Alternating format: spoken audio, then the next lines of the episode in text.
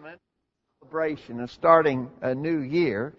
Uh, the beginning of a new year is kind of significant, and we always pay special attention to that.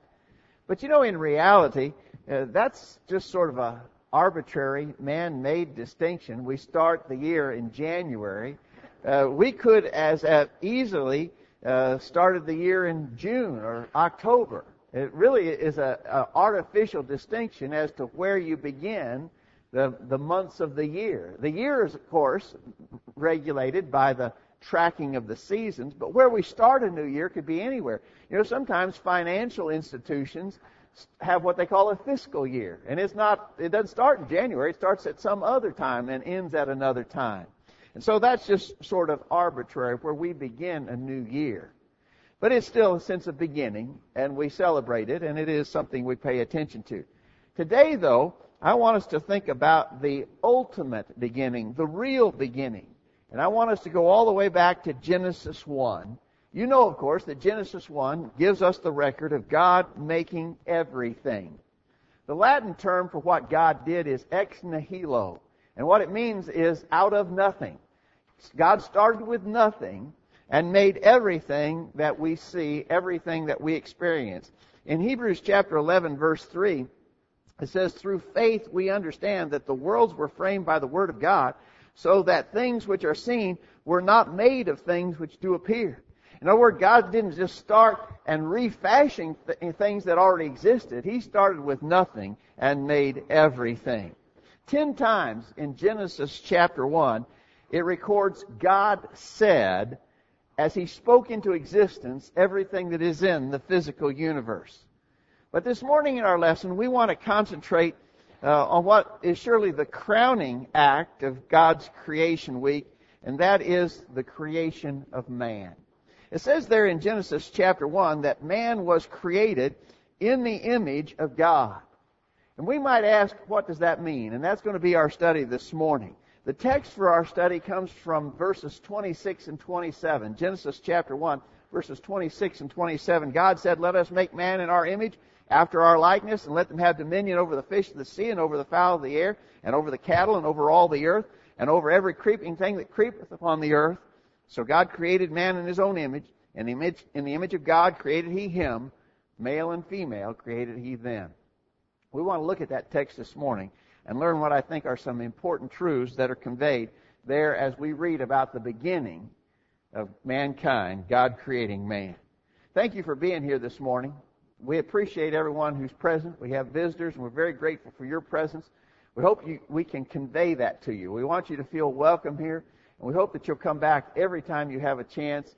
And we certainly are open to your questions. If you wonder what we're doing here and why we're doing it that way, please ask, and we'll try to give you a Bible answer. We're trying hard here at College View to be a church like the church that you read about in the pages of your New Testament.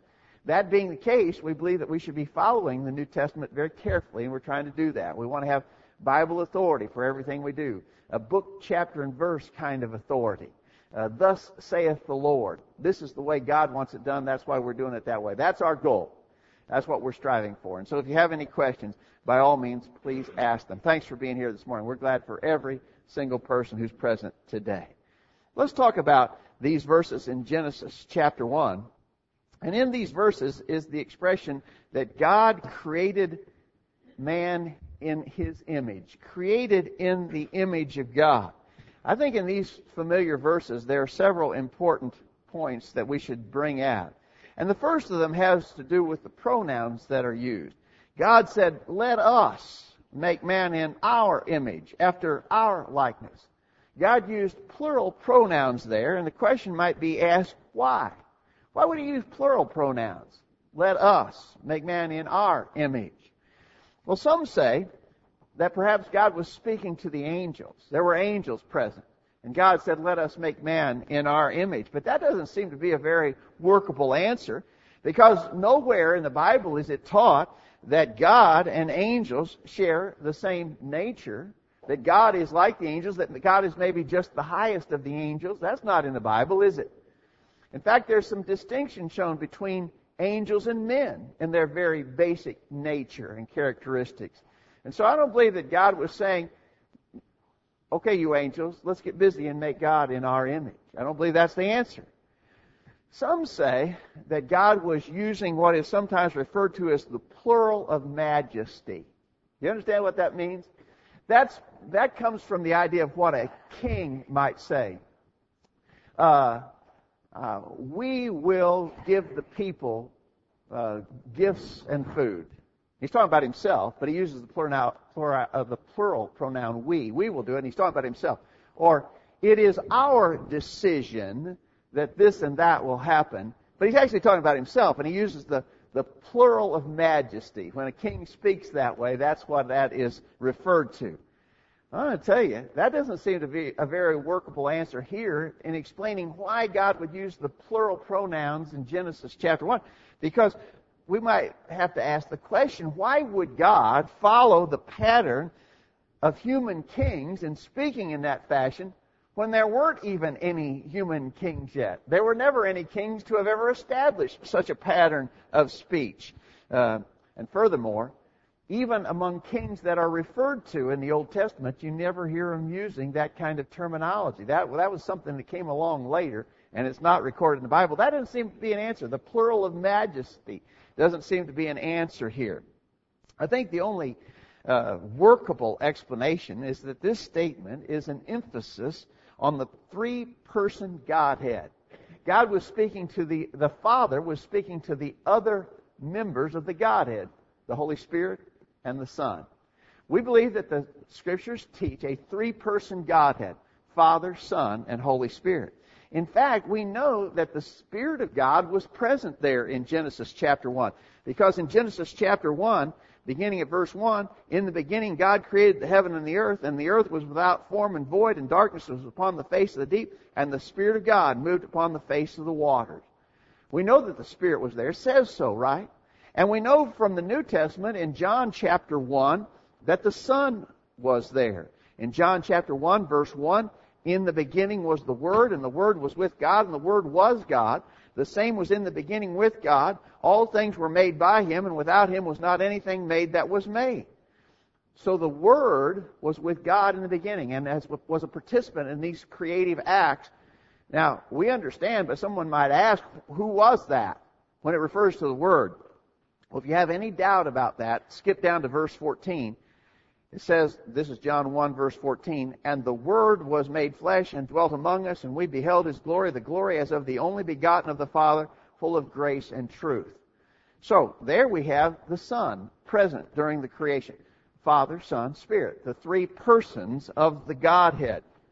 Now, don't be confused by the idea of three person Godhead we, we still acclaim, as the Bible plainly teaches, that there is but one God. How can there be one God but three persons in the Godhead?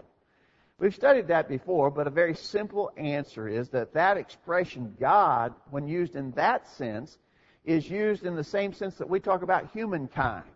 There's just one humankind. Now there are many who have those attributes right here in this assembly this morning. Uh, there are a num- there are over a hundred of us. It looks like the number this morning is 135. There are 135 of us all here, but we're all of the same kind. We're all human, right? We're different individuals, but we all possess the same attributes of humanity. Well, in, re- in reference to God, there are three beings that possess those characteristics of deity Father, Son, and Spirit. Uh, and so that's what's being referenced here. And in the very first chapter of the Bible, we see the three person Godhead described. Now, there's more here in these verses. What about the verbs that are used here? God was going to make man in his image. God created him. He created them, it says. What about create and make? What about those verbs? I believe that those verbs prove that man's not an accident of evolution. You understand what the general theory of evolution teaches about how we got here? The general theory of evolution says the earth was here. It's been here for billions of years. But at one time in the ancient, ancient past, millions and millions of years ago, all the right elements came together. Now, we don't know what those elements necessarily were, but somehow they all came together, and in a process that we don't understand, can't duplicate, somehow energy acted upon that combination of matter in just such a way that life sprang from non-living matter. Well, we can't replicate it in the best laboratory conditions, but, but we're supposed to believe that that happened now. We don't know how, but we, we have to believe that that happened if we're going to believe evolution. It's called the spontaneous generation of life from non-living matter. Now, after you've got that first living cell, we're also supposed to believe that from that first living cell that came from non-living matter, all of the myriad of life forms that we see in the earth today have evolved. This happened, that happened, there was this mutation, there was this freak accident, and over a period of time, by a process, again, that can't be duplicated, never has been confirmed or proven, we're supposed to believe that all of the life forms that exist on the earth today, including us, humans, simply evolved. Accidents of nature, so to speak. No, that simply is not true. The, here in Genesis chapter 1, we understand that everything that was made, including man, was made by the creative work of God. I tell you, look around and witness the amazing creation where we live and consider our own bodies as, as we said the crowning act of God's creative work and then just try to imagine that this happened by chance or accident. It's just too incredible to even be fathomed that it could happen by accident. 14 times in the Old Testament, God is referred to as our maker. God made us. We did not evolve. In Isaiah chapter 29, Isaiah seemed to be shocked that there were some who had enough arrogance to deny God as their creator and maker. In Isaiah chapter 29, look at verse 6, 16, excuse me. Isaiah 29 verse 16. Surely your turning of things upside down shall be esteemed as the potter's clay. For shall the work say of him that made it, he made me not? Or shall the thing framed say of him that framed it, he hath no understanding. Isaiah there is saying, could, could a, a clay vessel say, I wasn't made? The, the potter didn't make me, I made myself. That'd be crazy, wouldn't it? And in the same way, it's just crazy to imagine that we were not made or created by an intelligent being, God. This passage and lots of things that we read in the scripture, but also an abundance of evidence in nature itself points out the fact that man was made by God. Man and all of the universe was created at his command. All right then, what about this expression image and likeness? God said, let us make man in our image after our likeness. What does that mean? Well, let's first point out that it does not mean that we are like him in the sense that he has physical similarities or we have physical similarities to him that he looks like us, that he might even possess a physical body such as we possess. Brigham Young, the famous Mormon leader, taught that. He actually taught that God had a physical body and ours is like his. And he believed that that's what this expression meant. But God is not a physical being. God is a spiritual being. In Luke chapter 24, Luke chapter 24, after Jesus had resurrected from the dead, his disciples were marveling when they first saw him in the resurrected state. They didn't know what to make of it. And he was proving to them that his physical body had been resurrected and that they weren't just seeing a ghost or something. In Luke chapter 24 at verse 39, he said to them, Behold my hands and my feet, that it is I myself, handle me and see, for a spirit hath not flesh and bones, as you see me have. Do you get that? And so Jesus said, spirits don't have bodies. Uh, God doesn't have a body like ours. And so when this says that we were made in the image or likeness of God, it's not saying that our physical body is similar to His physical body, that He has hands with five fingers, that He has a nose and two ears. That's not what it's talking about, okay? Although there may be some, and there have been some, who mistake that. That's not what it means. What it means, and this is very important for us to understand our similarity to God, what it means is, first of all, that we are beings who have the ability to reason, to think things through. Contrast man with animals. sometimes we try to convey human thought and action upon animals, especially maybe a pet in our home if we have a cat or a dog. We try, we may try to imagine them as being human. They're not human. And they don't think like we think. Animals act based upon instinct. Animals react based upon the instincts that are born into them. But man reasons. Man thinks. And that's a notable difference between us. Uh, and so our ability to reason, to logically think about things, is part of our similarity to God, made in His image. Isaiah chapter 1 verse 18, God said to Israel, Come, let us reason together. God said, God didn't say that to horses and cows. God said that to people. Come, let us reason together. Look just for a moment in Acts chapter 17 at the work of the apostle Paul as he went about preaching the gospel. In Acts chapter 17, at verse 2, it says, Paul, as his manner was, went in unto them and three Sabbath days reasoned with them out of the scriptures. He taught the facts. He provided the evidence. He asked them to draw conclusions. He reasoned with them. Man has the ability to reason or to think. In verse 17 of that same chapter, it says, Therefore he disputed in the synagogue with the Jews and with devout persons and in the marketplace daily and with them that met with him. He disputed with them. He made the arguments. He asked them to draw the conclusion. Skip over to chapter 18. These are all things that happened on the second missionary journey of Paul. In Acts 18, at verse 4, he reasoned in the synagogue every Sabbath and persuaded the Jews and the Greeks. Skip down to verse 19. He came to Ephesus and left them there, but he himself entered into the synagogue and reasoned with the Jews. And over and over again, as we read about this work of the Apostle Paul as he preached the gospel, it was on that level. He taught them, he gave the proof and the evidence, he made the arguments, and he asked them to use their logic, their reasoning abilities, and draw the appropriate conclusions. And so man is in the image of God in the sense that he's able to reason, to think, to put two and two together, and to make logical conclusions. That's part of what makes us in the image of God. Another thing that makes us in the image or likeness of God is that we have the power to choose. Sometimes when you read various authors, they'll talk about this as volitional power. Well, that's just a $64 word that means we have the, the power to choose, to make choices. And so as beings with volitional power, man has this, and this is the ability then that we possess to honor God in obedience rather than disobedience. We have a choice to make. You're going to honor God, your Creator. You're going to do what He asks you to do. Will you be obedient?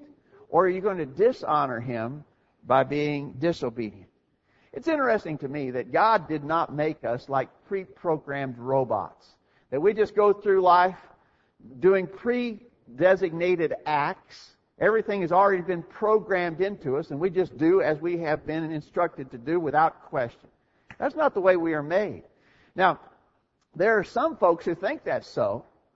For instance, some atheists believe that we just are uh, victims of nature, that we just react to things that happen around us, and that, it, that those reactions are much like an animal just acting by instinct. That's not true. We already proved that.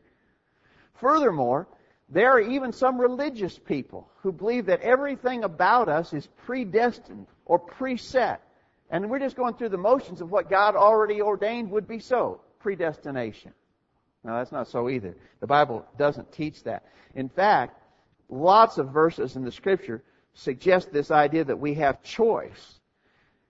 In Revelation chapter 22, verse 17, and some of the final words of the scripture. Revelation 22, 17, the Spirit and the bride say, Come, and let him that heareth say, Come, and let him that is athirst come, and whosoever will, let him take of the water of life freely. Whosoever will, whoever, whosoever will make the choice, come to God and receive the blessings that he offers uh, we are made in the image of God in the sense that we have this power to choose.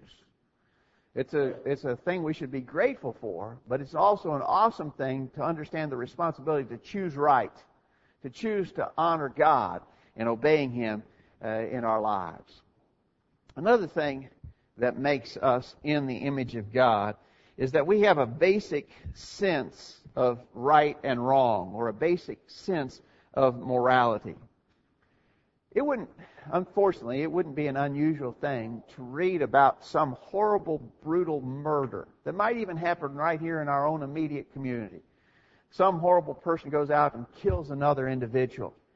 And you know what the reaction of people is? And they don't have to be religious people. You might find an atheist out on the street and you tell him about this brutal murder that's just occurred, and that atheist will say, That's horrible. That's not right. Those kind of things shouldn't happen.